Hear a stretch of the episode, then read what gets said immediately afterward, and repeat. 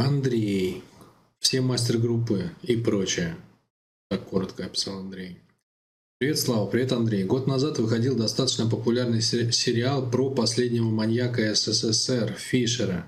Плюс популярные передачи воспоминания про маньяков недавнего прошлого, 30-40 лет. Отсюда складывается картина, что в позднем СССР начался их рассвет. 80-е, если можно так выразиться. Вопрос. Что в позднем СССР было такое, что стало благодатной почвой для такого явления? Что там было не так? А также вопрос второй.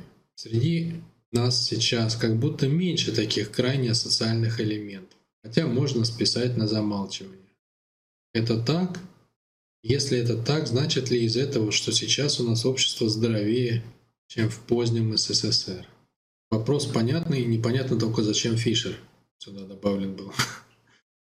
Ну окей, хорошо, добавлено, добавлено позднем СССР начался расцвет маньяков. Расцвет. Это я так это имел в виду расцвет. Что они зацвели и запахли, маньяки наши. Нет, это, конечно, не так. Их просто стали видеть. Просто стали видеть. Маньяки всегда были. Ну, во-первых, как бы человечество должно было накопить некоторый опыт э, в криминалистике, чтобы вообще научиться мыслить такой категории, как маньяк она же сама по себе не, ну, как бы не появилась изначально, да? Почему? Ну, потому что, например, тысячи лет мы прожили в состоянии, что мужчина вообще там... Была каста воинов, они всегда ходили с мечом. Ну, как ты поймешь там, что он маньяк, когда он и так дерется как бы каждый третий день? Может, он и маньяк, но служа, служа в дружине в своей, да, он, ему как бы и не до проявления маньячества, потому что и так это все у него на каждом шагу.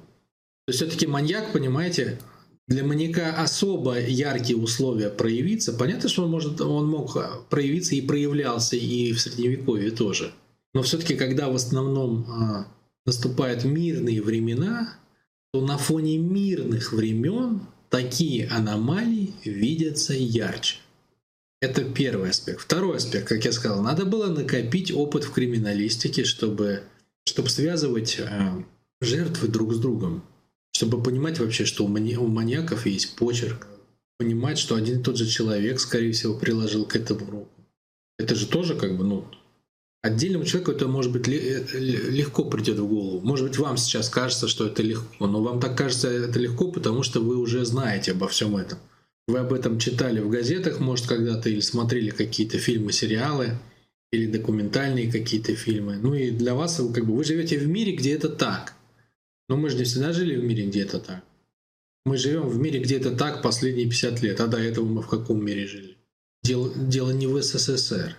Дальше третий, третий аспект. Э, для того, чтобы даже если, допустим, кто-то догадался, да, вот в, в те же самые средневековье были там какие-нибудь гениальные сыщики, какой-нибудь э, там Шерлок Холмс местного разлива столкнулся там с э, такой ситуации и, и разгадал, что это там один и тот же человек делает, делает плохие дела.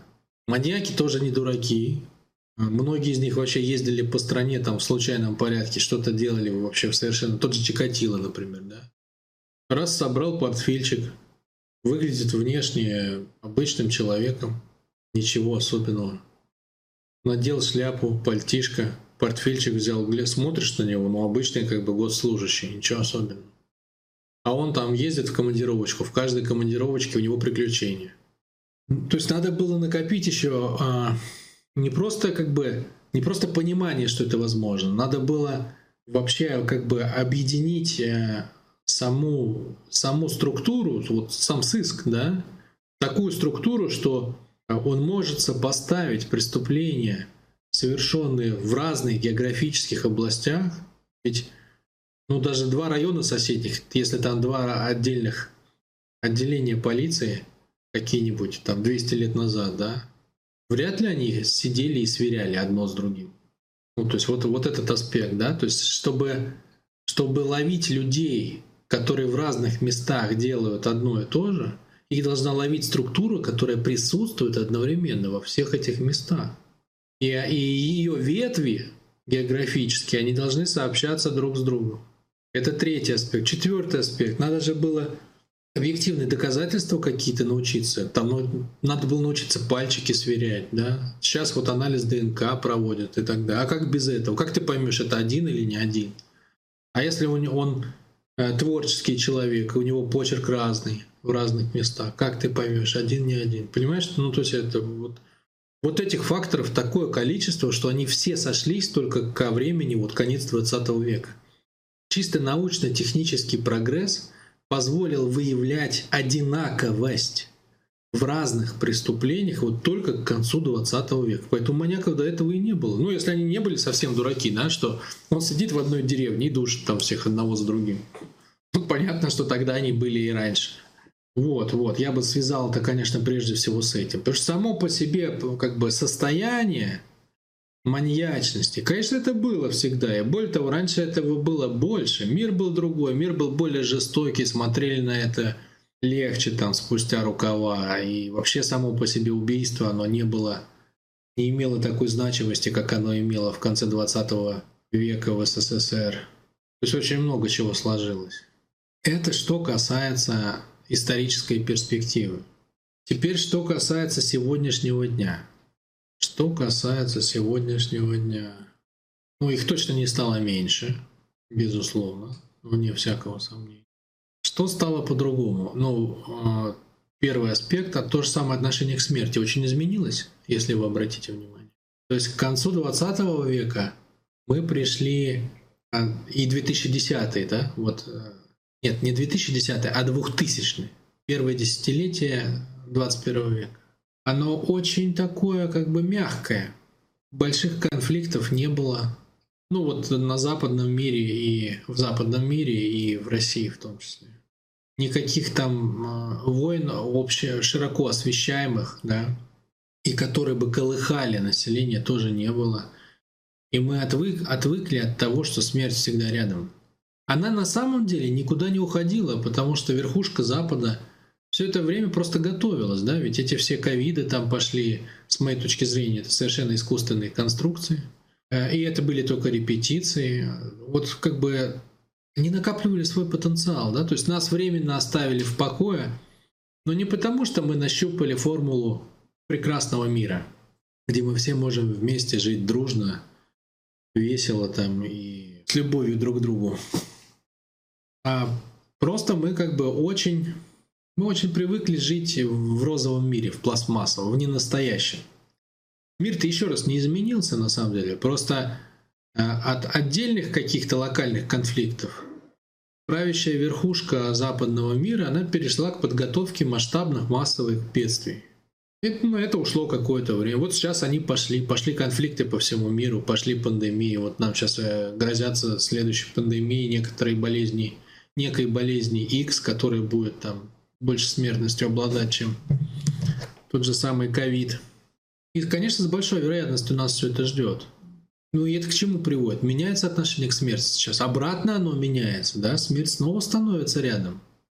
Мы снова откатываемся в те времена, когда смерть э, вообще вот человека из круга твоих знакомых по той причине или иной причине, он погиб в военном конфликте, он погиб от хулиганов на улице, он погиб в а, какой-нибудь катастрофе, он погиб от ковида. Это становится, в принципе, ну, как сказать, это не, это не что-то сверхъестественное.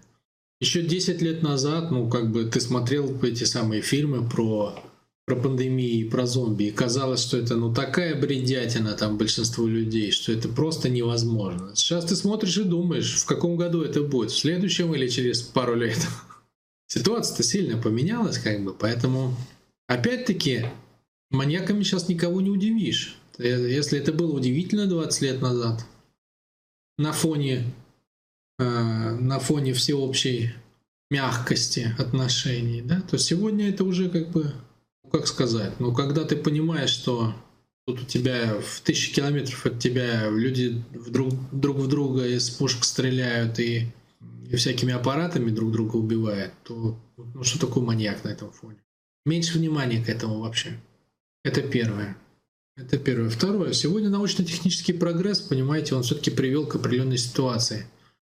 Везде камеры, везде как, какое-то наблюдение происходит, можно отмотать, посмотреть, там интернет, смартфоны, Жертвы оборзели, они могут вообще начать снимать тебя в ответ, да, или еще что-то. Мобильный телефон практически есть у каждого. Представляете, там 70 лет назад э, ради рации, чтобы связать одну страну с другой, разведгруппы жертвовали своей жизнью, многие люди. Ну а сегодня у каждого в руках э, аппарат, который, за который, я не знаю, там, Гитлер отдал бы свою жизнь, наверное. Ну или жизнь там десятков тысяч своих солдат. То есть сегодня каждый обладает таким аппаратом, который раньше там в армии это было что-то, это что-то такое было, что охранялось взводом солдат. Мир-то поменялся, понимаете? Сложно теперь быть маньяком. Сложно. Это как были кучеры когда-то, да? Были лошадки, были кучеры. Есть сегодня кучеры? Ну да, вот цокают иногда копытами лошадки в Питере, да, по, по мостовой. Это скорее исключение пофоткаться. А так кучер как бы исчез. Сложно быть кучером в мире, где у каждого свой автомобиль. То же самое, сложно, сложно следовать свои, своим позывам в мире, когда тебя смотрят со всех сторон. Технологии расследований тоже очень изменились.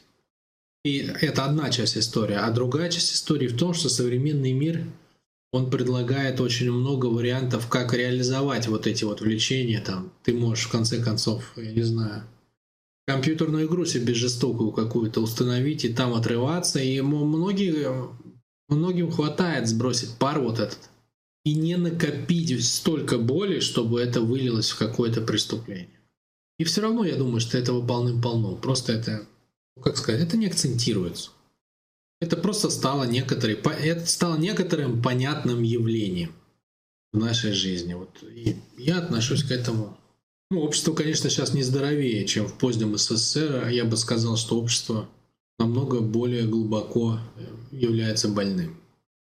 Конечно, появилась прослойка отдельных людей, которые в современном обществе нащупали, что есть жизнь, как жить, и они кайфует, это кайф здоровый, естественный и заразительный, но в основном состояние очень тяжелое, и главное, что делает его таким тяжелым, это вообще непонимание, как бы, а как надо жить. Отсутствие смысла жизни, целей нормальных, понимание вообще, зачем, ради чего, как, с кем. Тут мы везде пролетаем. А в СССР все это было.